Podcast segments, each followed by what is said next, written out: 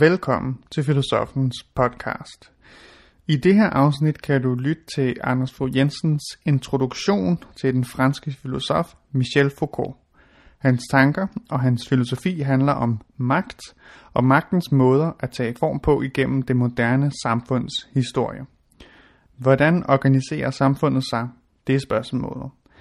Det er, en forelæs, det er en forelæsning, der spænder sig fra den moderne filosofis begyndelse med Descartes op til Anders' egen forskning i projektsamfundet.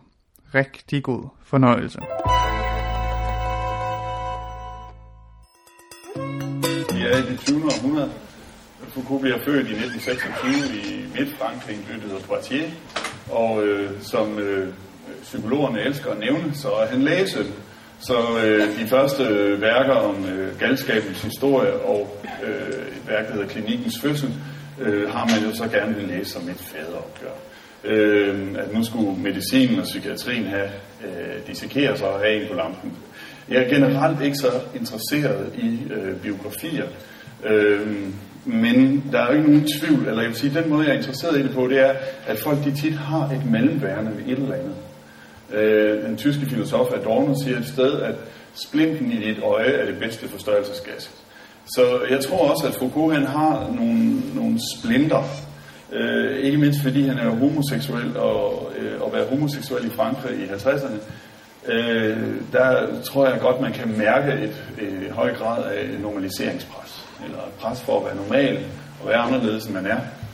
Øh, så derfor bliver han måske også særligt sensitiv over for øh, den magt, der handler om at, at fungere øh, igennem alskens, øh, ikke bare hvad man, man må og man ikke må, men altså ligesom man kan, hvordan ser det ud i feriekatalogerne, hvordan bliver livet afbildet og øh, sådan noget. Så, så, så der er ingen tvivl om, at han har, øh, har noget med derfra, men det synes jeg bare aldrig, øh, hvad kan man sige, altså hvis man laver sådan en, nå, det er derfor, han skriver det. Derfor kan det jo godt være sandt alligevel. Ikke? Altså, og samtidig, hvis man læser Kierkegaard, ja, men det er alt det der historie med Regine Olsen. Ja, men derfor kan det godt være, at han kan sige noget om den kvinde, man ikke fik alligevel. Øhm, og så dør Foucault så af, af AIDS, som allerede i 84, ikke? det var, der gik jeg i folkeskolen, der var ikke sådan en ting, som man virkelig var bange for, men det var den måde, vi lærte at lave eksponentialregning på. Ikke? Det var at forlænge kurver til, hvordan hele verdens befolkning ville få AIDS. Øhm, så øh, ja, det er sådan et par indledende bemærkninger, og ellers er jeg sådan set bare øh, lægge fra land nu og prøve at forklare, øh, lidt om første kvarter her, hvordan, hvordan tænker øh, Foucault, at man har tænkt igennem tiden. Og øh, derefter lidt mere ved at gå mere over til de her mere øh, styrings- eller magtmæssige aspekter, som han i hvert fald har bidraget til øh, at åbne øjnene for. Og øh, øh, blandt andet også for, for debatten omkring overvågning og sådan noget, hvordan altså, overvågningskameraer fungerer og sådan noget. Men det, som er et stort spørgsmål i filosofihistorien fra øh, Descartes skriver i 1640'erne og frem til Kant skriver i 1780'erne, det er, hvordan kan jeg være sikker? Hvordan ved jeg, at det, jeg ved, øh, er rigtigt? Eller, altså, man retter ikke bare blikket mod, hvordan er verden, men man begynder at kigge på, hvordan tænker mennesket, eller hvordan sanser mennesket, eller og, og derfor så bliver, så bliver der en lang diskussion, der handler om, hvad kan jeg egentlig vide? Øhm, og kan han prøve at løse det der på en eller anden måde? Er der, er der noget, jeg kan vide, før jeg åbner øjnene, at jeg vil se? Altså, hvis sansapparatet bedrager mig, er der alligevel noget, som gælder for alle sansninger, for eksempel? Jeg svarer kan, det gælder for alle sansninger, at de foregår i tid og i rum. Det kalder anskuelsesformer, og så er der sådan nogle kategorier, øh, som jeg altid kan vide, at jeg vil sanse i. Okay. Øhm, det var så bare ikke lige, jeg nok håbede, at der var lidt mere, vi kunne vide med sikkerhed, end vi samtidig tid og rum. Men, øhm, men, men kan er altså ædruelig. han, han forsøger ikke at smule noget ind. Øh, han er nok den mest ædruelige filosof i hele filosofihistorien. Han, han øh, insisterer på at kun at sige, hvad vi kan vide. Det jeg vil sige med det, det er, at det man kalder det, det er, at man kalder det a priori. Hvad kan jeg vide inden i franske sprog er det sådan set øh, et dagligdags begreb af priori, ikke? Altså, han er, øh, han er, han er priori øh, fjols, ikke? Det, han, inden, vi, inden han kommer, så ved vi, at han er fjols. Øh, men det står så i modsætning til a posteriori, det man bliver nødt til at undersøge først, før man ved. Det, som jeg vil sige med det, det er, at med Foucault, og i øvrigt også nogle andre sådan, kantianere, så bliver det et historisk a priori. Det vil sige, at det, som, som, som Foucault øh, bidrager med, det er at vise, hvordan øh, har man erkendt igennem tiden, hvordan har man sorteret tingene, hvordan forstår man verden. Og der er altså en, en, en, øh, et spørgsmål her, som kan være lidt vanskeligt at forstå, nemlig at man kan ikke tænke alt til alle tider. Altså, at det, det er muligt, at der er en... Øh, vi, vi kan jo også sige, at ja, man, kunne, man kunne ikke tænke, at homoseksuelle blev gift i 1600-tallet. Jo, det kunne man godt tænke, men, men det var bare tabu, eller det var helt urealistisk, at det skulle blive til noget. Men når vi snakker her, så snakker vi om, at man faktisk ikke, det var ikke muligt at tænke sådan. Så det var ikke muligt, at to grækere mødte hinanden og sagde, øh, løb du også med puls 160? Eller var ilden 300 grader eller 200 grader? Fordi man målte ikke, man, man tænkte ikke, at varmen var matematik. Det kommer først ind i renaissancen om Galilei og sådan noget, at man begynder at tænke verden som, øh, hvad det Galilei siger, en, en, en bog, der er skrevet med matematikkens bogstaver. Så, så, så det han er ude på at vise, det er, hvordan sorterer, eller hvordan ordner mennesket tingene til forskellige tid. Øhm, så det handler jo sådan set, det, det er et projekt om orden, der ikke har så meget med magt at gøre. Øhm, og det, som han laver, det er klassisk sådan tredeling. Man siger, okay, hvordan tænkte man i renaissancen? Øh, hvordan tænkte man i, vi nok det oplysning. På fransk har man sådan et udtryk, der hedder l'âge classique, som er vel sådan 1650 til 1800 eller sådan noget. Øh, ja, klassisk, det lyder sådan lidt forkert på dansk, synes jeg. Nu skriver jeg oplysning. Og så siger den, hvordan tænkte man i moderne tid? Og, og det, det er sådan set, altså påstanden er, at hvis du har en videnskab i den her periode, øh, så ligner den mere de andre videnskaber inden for samme periode, end den ligner det samme inden for en anden periode. Hvordan skal jeg forstå det? Jo, at, at for eksempel biologien i den her periode, hvad hedder den, øh, øh, ja, altså studiet af det levende, ikke? Den ligner mere studiet af sproget og studiet af rigdommene inden for sin egen periode, end den ligner, øh, hvad kan man sige, noget øh, fra en anden periode.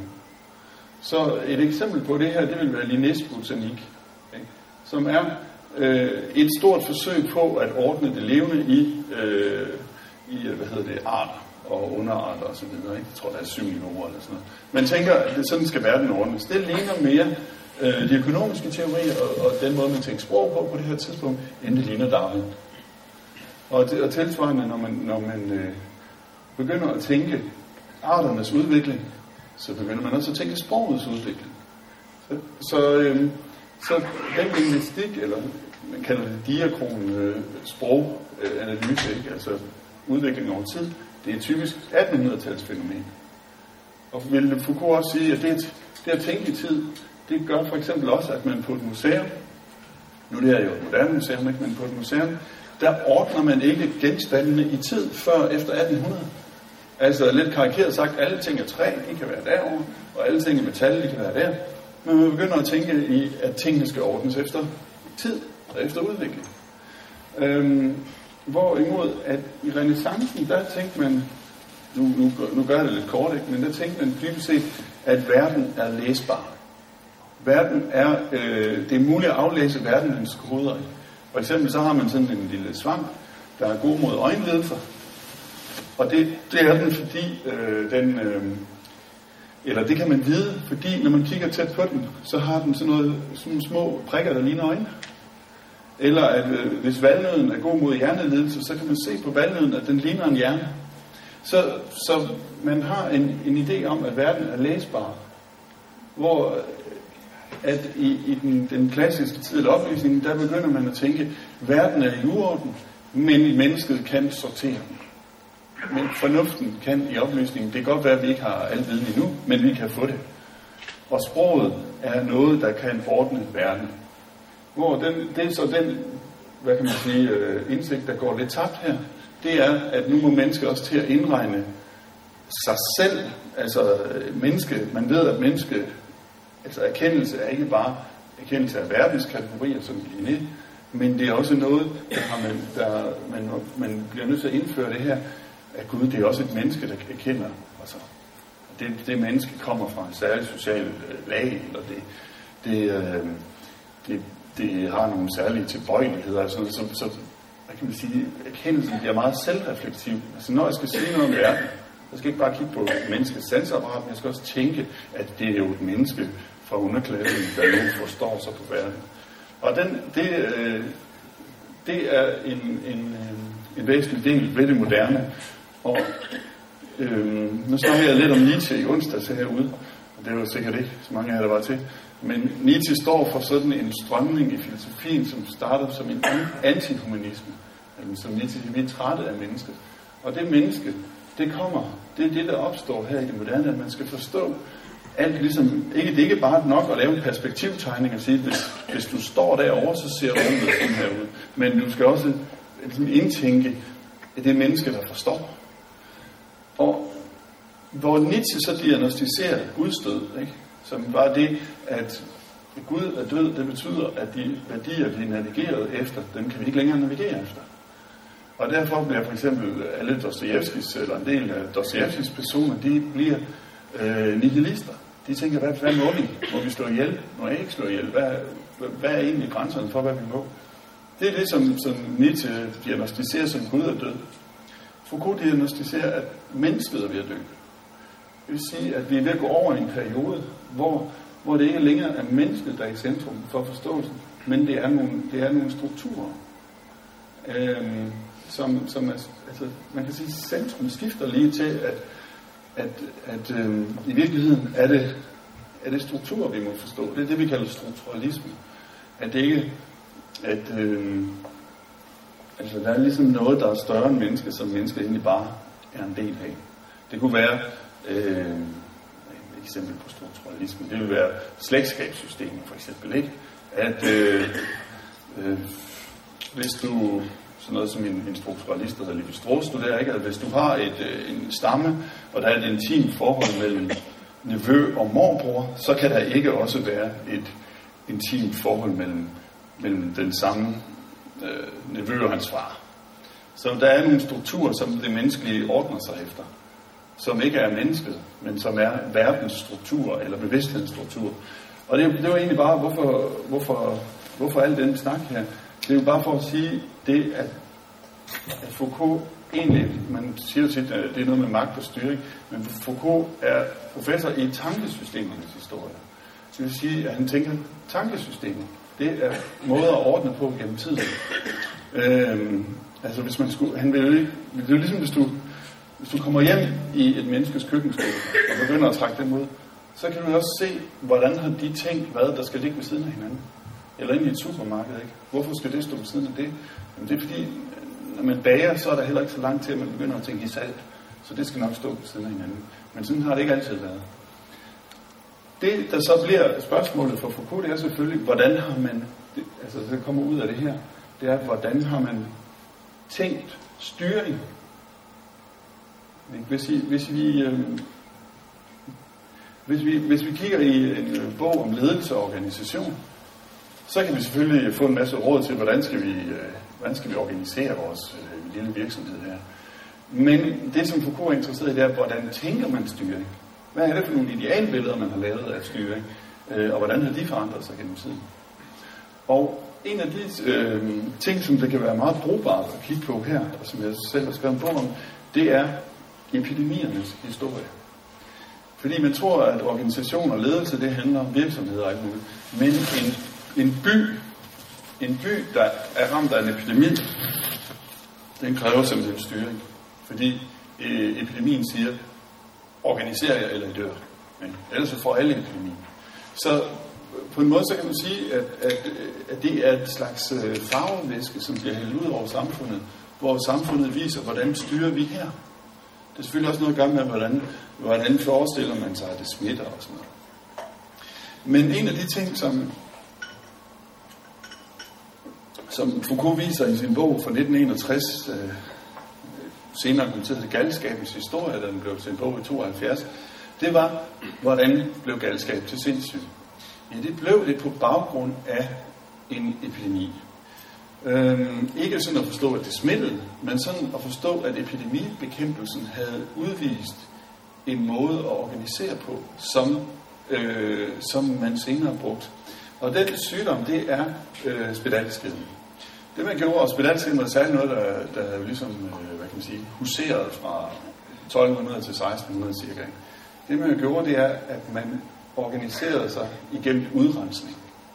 Altså, at man, det er jo sådan lidt også, øh, hvad skal jeg sige, det er lidt øh, dansk folkeparti-modellen, ikke? Altså, hvis vi skal have lavere kriminalitet, så skal vi smide de kriminelle ud. Ikke? Her, hvis vi skal have forbedret sygdoms- eller sundhedstilstanden i byen, så smider vi de, så smider vi syge ud. Ikke? Det er jo sådan set også øh, tanken i, i specialklassen, ikke? at vi kan hæve klassens gennemsnit, hvis vi tager de dårligste og sender i specialklassen. Ikke? Så det man gjorde, det er, at man, man ekskluderede. Så man lavede bygget sådan nogle asyler udenfor, og øh, var der alle mulige forskellige religiøse ritualer og sådan noget. Og så blev de sendt ud. Ikke? Så, så, så øh, for de rundt derude omkring. Øhm, det er, for, for det der så sker, det er, at det er jo sådan set ikke bare de gale, det var også de forældreløse og dranker og, og homoseksuelle, alt muligt, som, som ikke lige passede ind øh, i byens øh, standarder. Men det er, bliver senere brug for dem i de øh, kapitalistiske øh, sådan, produktionsapparater, ikke? og man trækker dem så ind igen. Øh, det som så, i det man trækker dem ind igen, øh, så lader man de gale være. Det vil sige, at nu har vi fået en, vi kan kalde det en social teknologi, måde at styre og organisere på, hvor øh, man har placeret de gale ude i nogle huse uden for byerne. Nu er, nu er det sådan, at, at øh, Foucault han er sådan lidt en dydig elev af Nietzsche, og Nietzsche er god til at påpege, hvordan at der, hvor folk de, de kalder noget for oplysning og fremskridt og erkendelse, der ligger der magtinteresser under. Og det han siger et sted i galskabens historie, det er, øh, at det var ikke fordi, at lægerne, som fik magten ude i de her syge, det var ikke fordi, de vidste bedre om galskaben. Det var fordi, de havde magten. At de fik, så, så, så når du spørger mediciner, hvad er det her problem, så svarer medicineren, det er en sygdom. Så Foucaults tese er, at galskab bliver til sygdom, ved at de gale bliver lukket ude, og, øh, eller ja, bliver lukket ude fra byen, og at medicinen får magten. Det var jeg irriterende. Mm. Jeg tror lige, en... ja, nu må vi se, hvor længe det går. Øhm, så det var, ja, pointen var bare, at, at ved at, øhm, at lærerne får magten. Så galskab, altså igen har vi en, en situation, hvor galskab ikke, øh, hvad kan man sige, øh, altså det bliver hele tiden, hos Foucault bliver det hele tiden til historisk. Ikke? Så, så sindssyge, sindssyge er ikke noget, der bare er. Sindssyge er noget, der dannes historisk øh, ved, at, at vi forstår noget som et medicinsk problem. Ikke? Men det er jo en pointe, som vi jo sådan også tit har op i debatten nu, ikke? Er depression egentlig, er der mange af dem, vi kalder depressive, er det egentlig bare livskriser, de har, som nu lige pludselig bliver indrammet, øh, altså melankoli, der bliver indrammet som, som sygdom. Ikke? Så det, det åbner også blikket for, for, for sådan noget, og det er vel egentlig det, man bedst kan bruge for kurset. Det er vel at åbne blikket for noget. Øhm, og jeg vil jo gerne altid gå til en filosof ved at spørge ham, hvordan skal jeg leve mit liv? Men det kan Foucault ikke sige så meget om. Han kan sige, øhm, du kan tænke over, hvad du kan gøre med det, du bliver gjort til. Og nu skal jeg fortælle dig, hvad du bliver gjort til i samfundet. Ikke? Så du, den gale bliver for eksempel sindssyg. Nå. I Foucaults historie, der er han, øh, han er lidt øh, glad for den en ældre omgang med øh, landskaben, hvor de gale i højere grad øh, sejlede rundt i skibe, eller øh, var omkring det, som vi havde, vi havde landsbytossen. Ikke? Altså landsbytossen var ikke som sådan et problem, og han øh, var måske lidt snaksagelig. Men pointe, øh, Foucaults pointe er altså, at den gale samtidig kunne markere en grænse, eller kunne sige det sande, som ikke var inde i, i, i det normale. Altså, når Hamlet eller Macbeth, Lady Macbeth, bliver rigtig vrede, så kommer de til at sige sandheden. Eller hos den ældre filosof Montaigne, så, øh, så siger Montaigne også, at det, det er som om, at mennesket er galt i forhold til Gud. For Gud, det, det virker mennesket jo bare helt galt. Og, og egentlig så er Gud, det er jo også et galt projekt, han er, eller mærkeligt projekt, som vi ikke forstår os på, han er gang i. Ikke? Så ideen er, at, at galskab og fornuft egentlig lå tættere og var mere, meget mere sammenflettet i, øh, i en tid før man begyndte at dele op øh, imellem det gale og det fornuftige, og det gale så blev til sygdom. Og, og det ser han så, altså det kan nu vi sige, det, det, er, det er en, en pointe omkring styre, men det her, det sker i 1640'erne. Og så siger Foucault, det er egentlig lidt pudsigt, fordi det var også der, Descartes han begyndte at skrive. Ikke? Og øh, var så, og det ved jeg ikke, om I ved, men altså Descartes meditationer handler om, for 1641, de handler om, hvad kan jeg vide med sikkerhed? Så går han alle mulige første meditation, alle mulige tanker igennem. Ikke? Kan det være, at jeg bliver bedraget af en øh, ond dæmon? Kan det være, at øh, hele omverdenen ikke er der? Eller alt muligt. Jeg kan tvivle på det hele. Men der er et sted, hvor han siger, kan det være, at jeg er galt? Nej, siger Skønner han så sige, fordi så kunne jeg jo slet ikke tænke fornuftigt, sådan som jeg gør nu. Øh, og det gør Foucault så et stort nummer ud af, fordi han siger, det er her, hvor fornuften begynder at blive usikker på sig selv, og derfor må afvise galskaben. Så vi begynder at få sådan en binær opdeling her, mellem, mellem det fornuftige og det gale, også inden for måden at tænke på, samtidig med, at vi får det inden for måden at styre på. Han, I den første udgave af afhandlingen der, som, som desværre blev pillet ud, der citerer han Dostojevski for at sige, man forsikrer sig jo ikke om sin egen fornuft ved at spære sin nabo inde. Men det er præcis Foucaults pointe, at det er samfundet ved at gøre. Det er ved at udsondre det, der ikke passer ind. Er, er I med så langt, eller er det, jeg siger? Godt. Øhm, fordi nu kommer... Altså, nu kommer så det næste, det er, at den, en, en anden epidemi, som, ja, som spreder sig der i 1340 til 51 i Europa, det er pesten. Og øhm, det går ret hurtigt med den, og øh, derfor øh, laver man en anden social teknologi til at starte med. Øh, man har den idé, at man dør inden for sådan 6-37 dage, hvis man har fået pest, som det selv ikke er helt galt. Så man, men der folk, endelig skal komme ind i byen, øh, men der, der har man betingelser for inklusion. Altså det, det var en eksklusion. Men man har betingelser for øh, inklusion, øh, som er, nu bliver du lige ude øh, uden for byen her i 40 dage, så ser vi lige tiden an, om du dør eller ikke gør, fordi hvis ikke du dør, så har du nok ikke pest, så kan du komme ind i byen.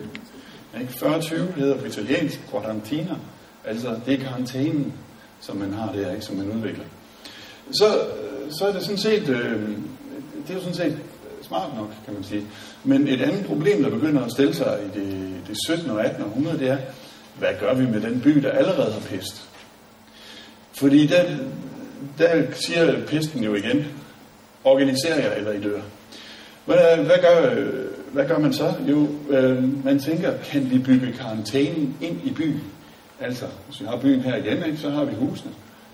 Øh, og så laver man en, et reglement. Ikke? Alle skal være inde i husene i 40 dage. Vi skal vide, hvor alle er. De må ikke bare gå ud på vejen, og de skal stå øh, hver morgen i vinduet, så kan vi gå rundt og tælle dem.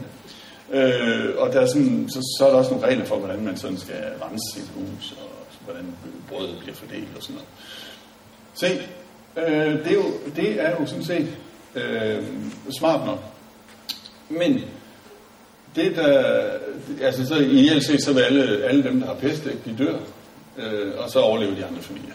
Det er, sådan, det er sådan set smart nok. Det Foucault er interesseret i her, det er, at der bliver en ny intensivering af magten, fordi hvor magten her, eller politikken her handlede, var kun var rettet mod de syge, ikke? Du sagde, at du er syg, det, det er sgu ikke så godt, ud med dig. Så begynder magten her at interessere sig for alle. Altså vi får en, en hvad kan man sige, en, øh, en inklusion af alle. I, øh, altså alle er på en eller anden måde relevante for, øh, for, for magten. Kan, kan I forstå, hvad jeg mener? At øh, det er kun... Hvad siger du? Alle er Ja, på en måde, og der, der, derfor siger Foucault også i et, et, et sent interview, vi er alle pestramte. Ikke? Det er det, som jeg også oplever ude i lufthavnen, ikke? når jeg skal igennem et bagagetjek. Jeg er en potentiel terrorist. Ikke? Det er en måde, og, øh, altså, hvor magten bliver intensiveret på, og Foucault vil også sige, at den bliver stille. Den bliver, den, den, den bliver øh, hvad kan man sige, overvåget. Og det, det, kan, det gør han, fordi han siger, at det her, det er en øh, model, som, som fængslet kopierer. Og siger, okay, kunne vi ikke lave sådan en fængsel, hvor vi kunne se, hvor alle er? I virkeligheden er det jo den fascistiske drøm, ikke? Eller den moderne fabrik, der ved, hvor alt er, og så organiserer hele øh, produktionen, inden produktionen går i gang. Men Foucaults pointe er så, at det, det bliver kopieret i øh, det, som man kalder panoptikonfængsel. Altså, som er det her med, at der er en, øh, et tårn i midten, og, øh, og så er der en række af celler, dengang han havde overvågningskamera, som man bygger fængsler sådan, at der kan komme lys ind igennem cellen til, til overvågningstårn. Så kan man se, hvad alle laver hele tiden. Og øh, man laver lige ovenikøbet det smarte, at man kan ikke se ind i overvågningstårnet, så man kan ikke se, om der er en vagt på arbejde. Øh, så, så det er jo det er en enorm besparende på den der måde. Men det, som, som, som Foucault også vil, øh, vil sige, det er, at, at det virker, og nu kommer der et af de begreber, som han måske har præget allermest, nemlig disciplinerende. Disciplinerende. Fordi lige meget, om jeg er overvåget eller ikke er overvåget, så bliver jeg nødt til at opføre mig, som om jeg var overvåget. Og det virkelig, det gør altså, det er jo sådan set også, øh, det er samvittighedens øje, altså, det bliver generaliseret, eller bliver arkitektureret her. Øhm, så øh, jeg vil egentlig øh, bare sige, jo, så et sted, og det her, men hvis det her foregik i Foucaults bog, der hedder Galskabens historie, så kører det her i en bog fra 75, der hedder Overvågning og straf. Fordi i stedet med den, så siger Foucault, hvordan kan det være, at alle institutionerne ligner fængsel? Altså de er blevet det, han kalder carceral, øh, fængselsagtige. Det er fordi, at der sker det, at de andre kopierer altså selve, selve den idé, at man ved, hvor alting er, at man kan lægge koordinatsystemet ud, så man begynder at organisere skolebordene, øh, som man kan se ned gennem rækkerne, eller man begynder at boulevardisere Paris, ikke, så man får, man får sådan nogle store boulevarder, som stadig kan overskue menneskemasserne. Det hele det sætter sig så igennem i den her periode fra 1650 øh, til 1800, hvor vi får en masse institutioner, som på den måde øh, ligner hinanden. Er det, er det øh, okay. Der, der sker også, disciplinen gør også noget andet. Det her op, det kalder, det kalder, øh, det kalder Foucault for lovens organiseringssystem, eller dispositiv, kalder han det. Det er lige meget, det, det, det er lovens. Men det, ved det skal vi ikke forstå lovligt eller ulovligt. Vi skal forstå et binært princip. Altså, at så længe jeg opfører mig lovligt, så interesserer retten sig ikke for mig. Den er kun interesseret i at skælne mellem det acceptable og det uacceptable. Øhm, hvor det som, altså det er jo ligesom at gå til eksamen, ikke? Er du bestået eller ikke bestået? Men det er sådan set lige meget, hvor meget du er på den rigtige side. Ikke? Eller, men til køreprøve, du må maks have fem fejl i teoriprøven, men det er sådan set lige meget, om du har en eller to fejl. Det, som disciplinen gør, det er, at den intensiverer det her ved, at den, den bygger en skala ind i det binære. Det vil sige, hvor loven den, den sagde, det her det er acceptabelt, det her det er uacceptabelt.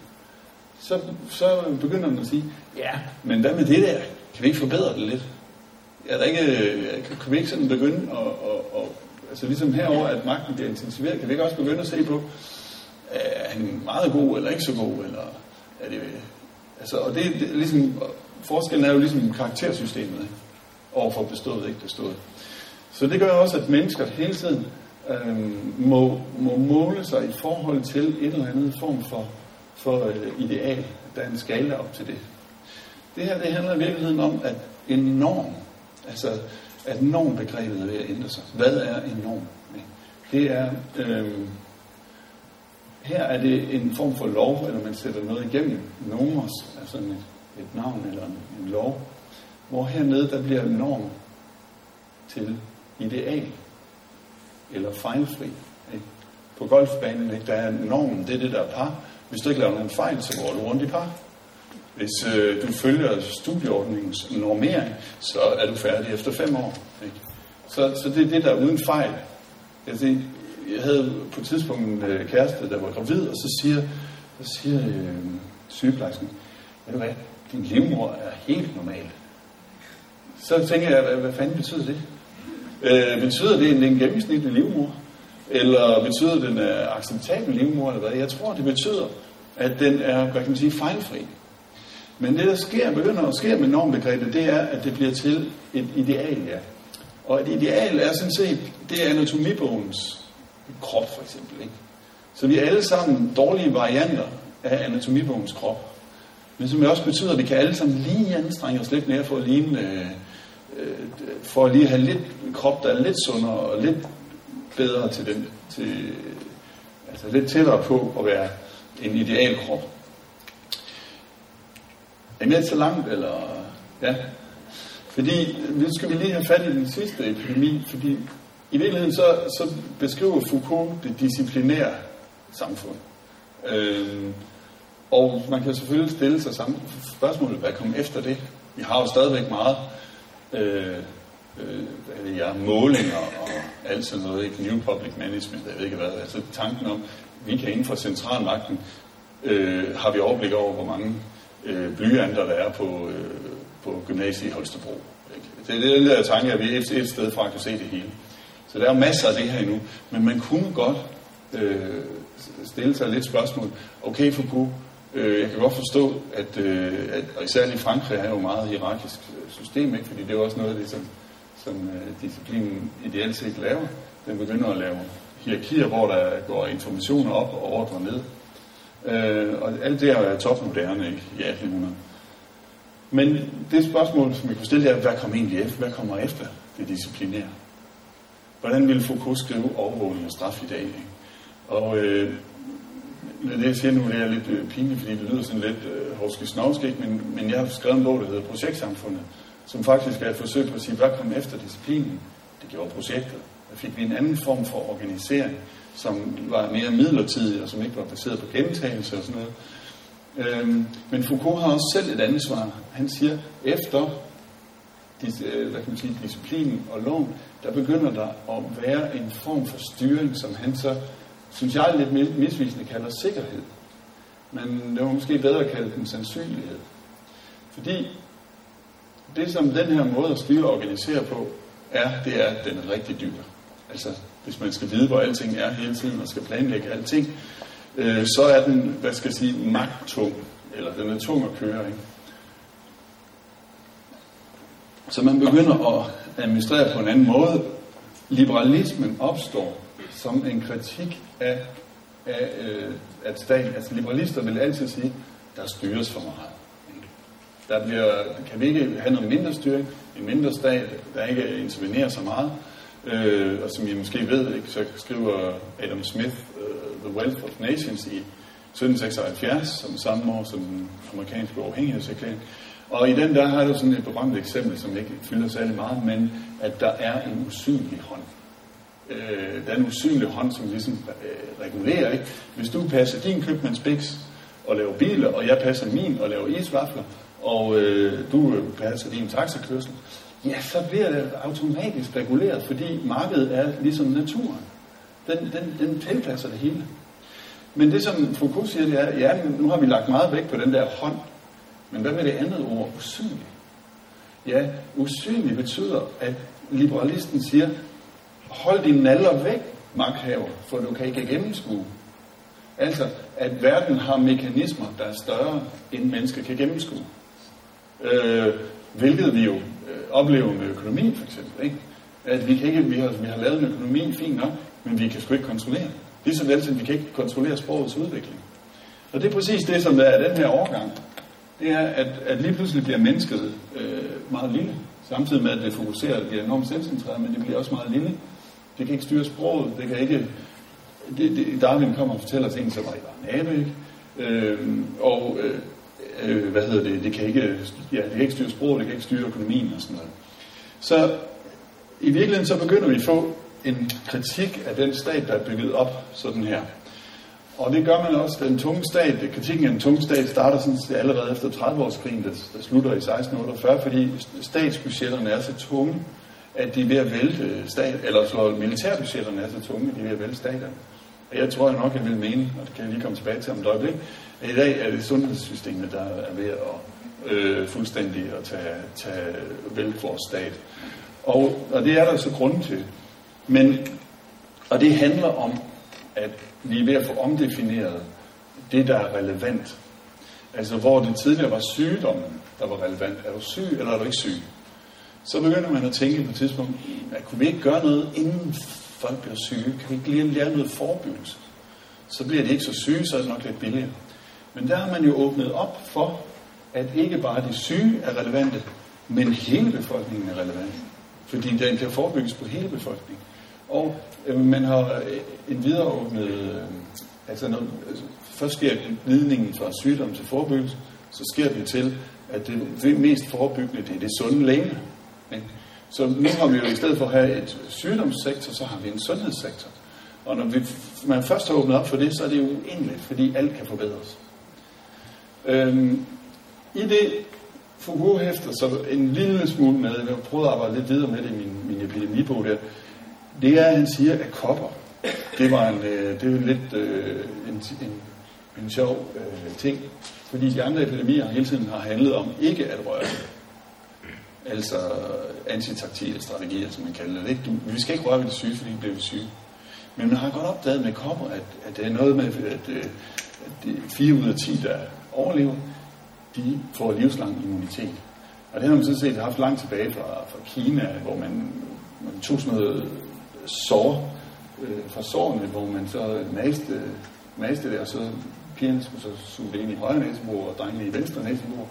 Og så mente man, at, at, at så blev man øh, helbredt. I Indien havde man mere noget med at lægge det direkte ind i musklen. Men der, sådan, det dybest set er teknikken det, man kalder inokulation, altså at man tog noget af det syge ind i kroppen. Øh, det har nogle gange lidt haft lidt dramatiske øh, konsekvenser, blandt andet i London, hvor det virkede jo lige præcis til at sprede smitten i stedet for. Men der er en, øh, en læge, der hedder Jenner, som i 1796 øh, altså der gik jo det her rygte med, at, at mælkepiger, de var særlig sunde. Øh, og det kunne man, det kunne man sådan godt sætte sig ind i, ikke? at de på landet drikker mælk og sådan noget. Men det er ikke det, der var pointen. Pointen var, at de havde fået kopper fra køer. Så derfor så, øh, så, så var det på en måde, at hvis man fik kopper fra køer, så kunne man overleve menneskekopper. Så den her læge Jenner, han blander en eller anden ting, som man ikke ved, hvad er i dag med kokopper. Og så, øh, så udvikler han øh, øh en eller anden form for, for behandling, øh, som hedder vaccine. Og det, det, en ko hedder på, på latin og, og stadigvæk også på italiensk, vacca. Ikke? Så en vaccine er noget, der har med, med en ko at gøre. Øhm, det, det er den ene ting, det er, at man begynder at be, lave berøring i stedet for øh, at forsøge ikke at røre ved det syge. Men den anden ting er, at man jo i, godt kan se, at vi, vi kan ikke kontrollere epidemierne over det hele. Øhm, så man begynder at lave sådan, hvad kan vi kalde det, spilindsatser. For eksempel er der en, øh, en læge, der hedder, øh, jeg tror hedder Fuego. Han kommer til et sted i Nigeria, hvor der er 100.000 mennesker, men han har kun 1000 vacciner. Så han begynder sådan at sige, okay, hvordan kan jeg strategisk påvirke øh, sandsynligheden, eller øh, hvordan kan jeg bruge de her 1000 vacciner bedst muligt? Og det lykkedes ham faktisk ved sådan at isolere nogen, og så, så lave, øh, hvad, hvad kan man sige, øh, ja, vaccinere familierne til dem, der er blevet ramt og sådan noget. Så lykkedes det ham faktisk at få, få, få udryddet kopper her. Så når, ja, det, det, er det hele taget en stor succeshistorie inden for epidemibekæmpelse. Ikke? Altså, øh, hvis en kvinde i dag er, hvad må det være, øh, 37, kan ikke lyve om sin alder, fordi vi holdt op med at, at vaccinere i 77. Øh, så os, der er født, jeg er født i 73, ikke? vi har sådan en kopper, og dem, der er født fra 77 og frem jeg har ikke et kopper, fordi der fik man udryddet kopper. Øhm, men det er altså ved sådan en, en form for, for strategi. Den norm, hvad norm er her, det er, at man, får, øh, man begynder at blive fokuseret på normal fordeling i stedet for. Så udøvelse af inden for det her, som Foucault kalder sikkerhed. Det handler om at påvirke normaliteten, altså at skubbe til, til normalitet eller til øh, fordelingskoden. Så vi siger ikke i dag, for eksempel i, i kriminalitetsbekæmpelsen, så vil vi ikke sige, hvordan får vi kriminalitet fuldstændig udryddet i Danmark? Nej, men man vil sige, hvordan kan vi lave nogle indsatser med nogle penge, således at de unge får lyst til at lave noget andet? Så man begynder også at handle på miljøet, i stedet for at have den totale kontrol. Øhm, det er klart, hvis man tager, hvis man tager det her, øh, hvad kan man sige, det med at påvirke normalfordelingen, og kobler det med udelukkelsen, så kan man få, som Foucault påpeger, øh, en forelæsning i 76, tror jeg, så får man den nazistiske udryddelseslejr. Altså, vi kan forbedre sundheden, hvis vi lige tager de mest usunde væk. Ikke? Som jeg sagde før, det er den samme princip som specialklassen. Selvom jeg ved godt, specialklassen, de skal ikke bare væk, de skal så forbedres over i deres øh, eksklusion. Men, men han vil sige, at den velfærds, velfærdsoptimering, hvor det her begynder at handle meget om sundhed, øh, den, den, altså den er ikke, han siger ikke, at vores samfund er nazistisk, som han ikke siger, det er fængsel, men han siger, at de nazistiske udryddelseslejre er født af den samme styringsrationalitet som vores velfærdsstat. Det, det, det er et trin på vejen.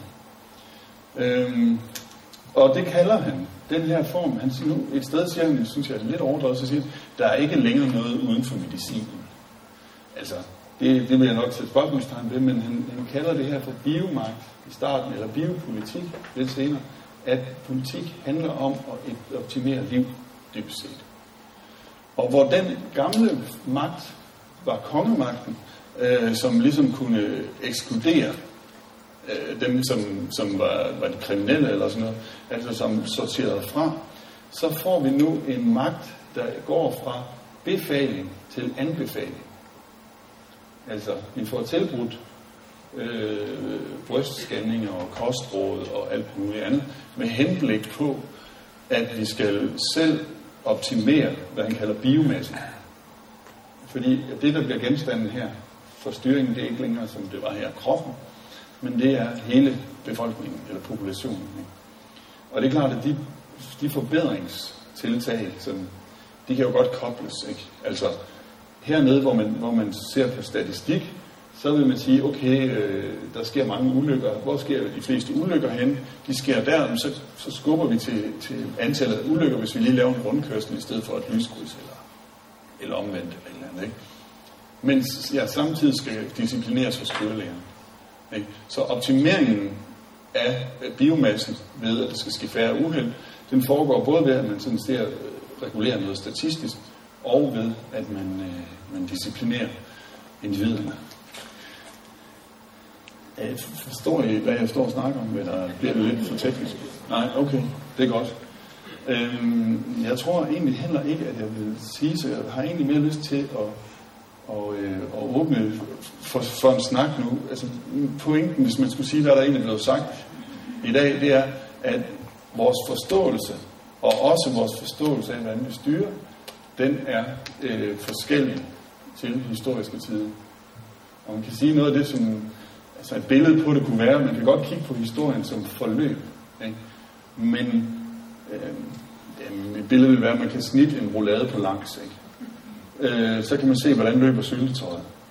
Men det Foucault gør, det er, at han snitter den i skiver, og så siger han, hvordan ser, hvordan ser, hvordan ser tankerne ud i den her skive, og i den her skive, og i den her skive. Så hvis vi skal forstå vores nutid, så er vi nødt til, altså Foucault skriver ikke særlig om nutiden, men hvis vi skal forstå vores nutid, så er vi nødt til at se på, hvordan, hvordan så skiverne ud for, at de kan være fordelt på den her måde i vores skive.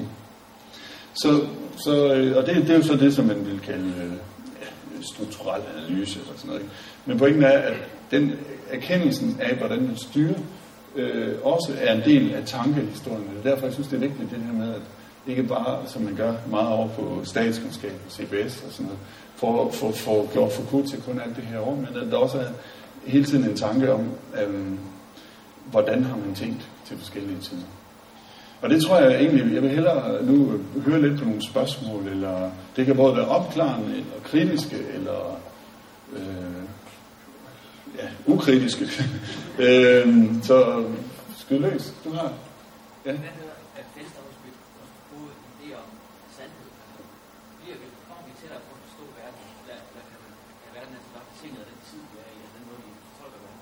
Ja, øh, det er om... Kunne I høre spørgsmålet? Okay, jeg gentager lige.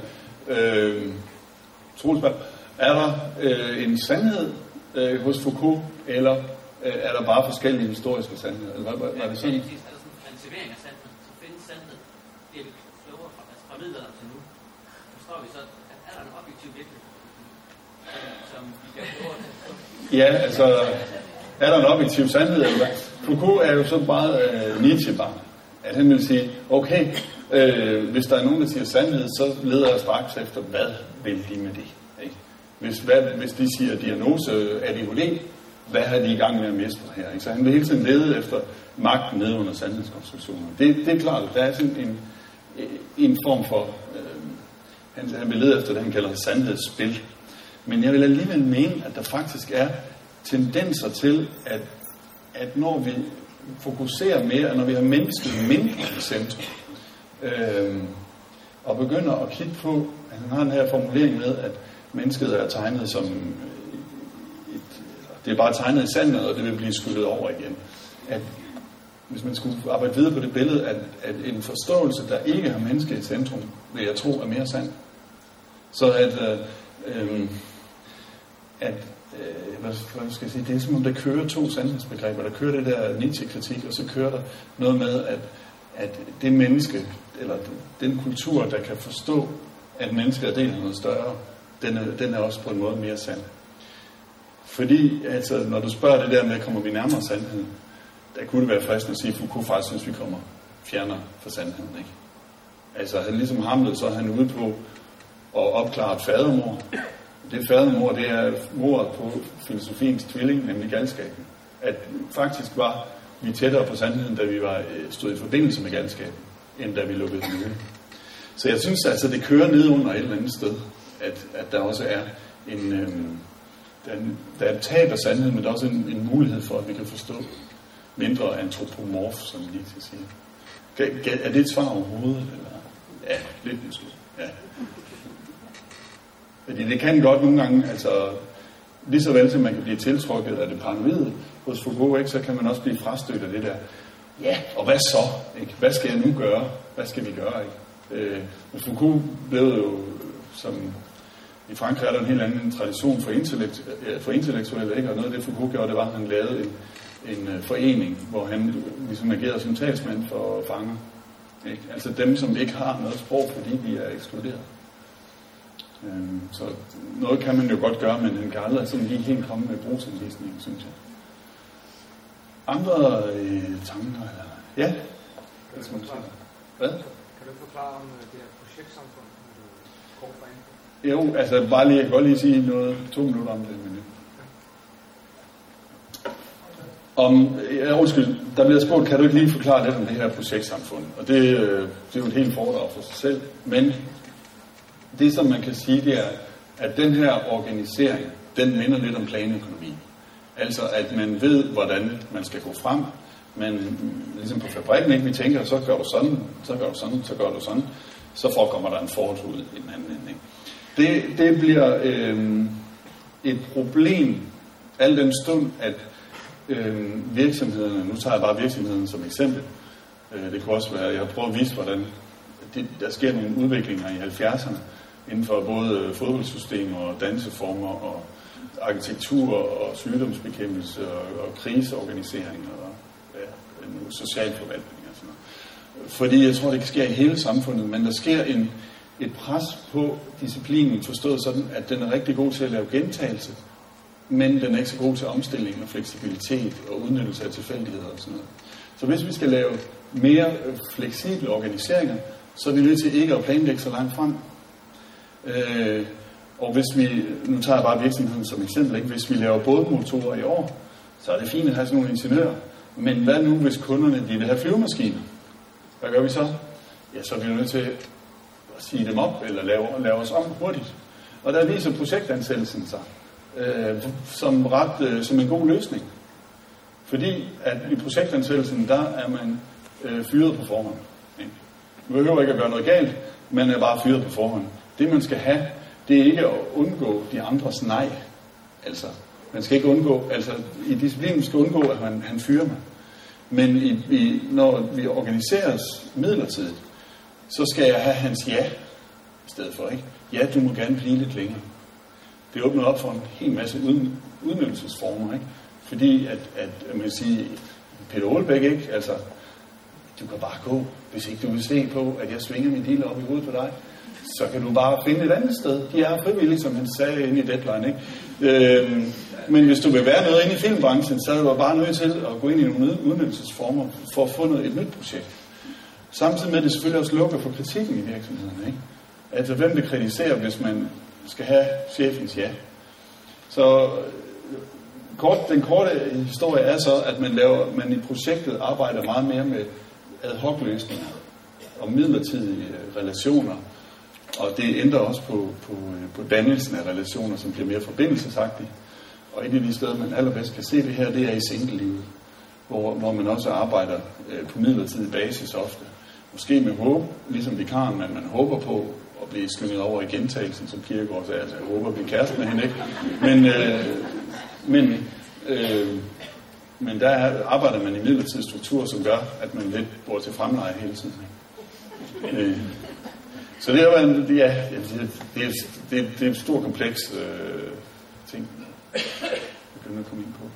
Jeg tror, det var dig herovre først, så får du ordet bagefter. Var der en heroppe? Der... Så hvad siger du? Det var omkring Du får ordet. Ja. så inklusion og eksklusion. Det er det ud fra samfundsvurdering. Der er ikke nogen filosofer, der også har at vende på hovedet. Så som en individuel vurdering, hvor man var ekskluderet, eller der er ikke nogen tanker om det. Øhm, jeg er ikke sikkert, at det her det er et svar, men noget af det, jeg prøvede også at vise i, epidemibogen, der, det er, at hvis du vender epidemibekæmpelse om, så får du biologisk våben. Altså, så, hvis du, så laver du berøring, i stedet for antiberøring. Ikke? De første eksempler, man havde på det, det var i, i 1340'erne, hvor i en by, der hed Isykul, hvor tatarerne, de, øh, de slyngede det lige ind over bymuren, øh, for at, det, at, at man skulle blive ramt ikke, af, af pest. Eller da, da franskmændene er ved at have indtaget Napoli i 1495, så sender napolitanerne lige dejlige unge italienske syfilisramte piger ud i gaden, ikke? som de franske øh, soldater selvfølgelig ikke kan modstå og forgribe sig på. Øhm, så, hvad kan man sige?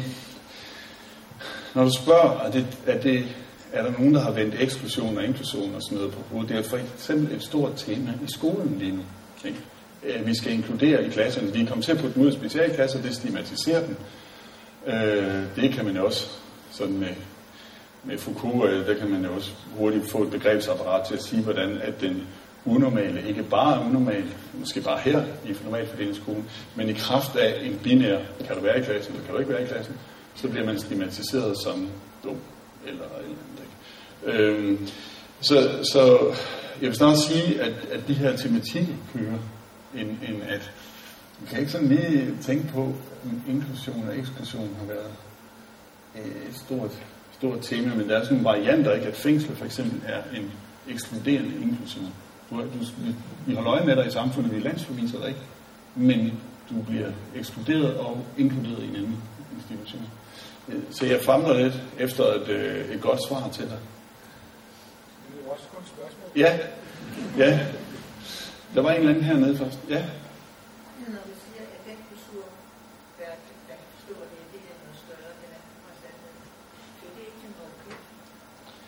Øh, jo, altså, hos Phil... Nå ja, undskyld.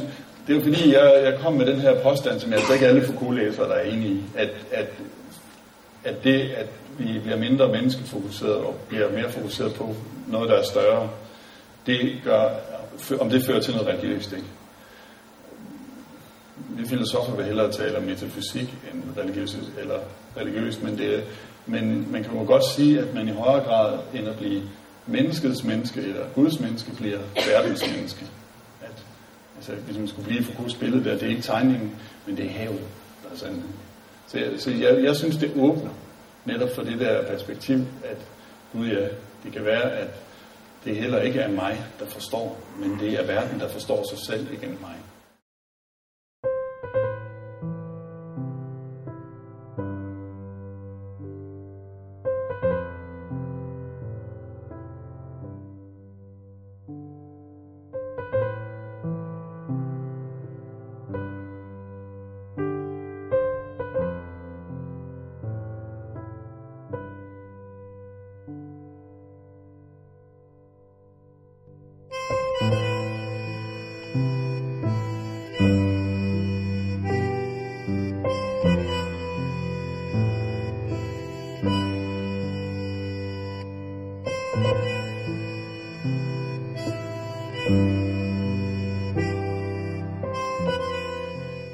Du har lyttet til Filosofens podcast. Se mere på min hjemmeside filosofen.dk og tag med mig på dannelsesrejse. Se dannelsesrejser.dk. Mit navn er Anders Fogh Jensen. Tak fordi du lyttede med. thank you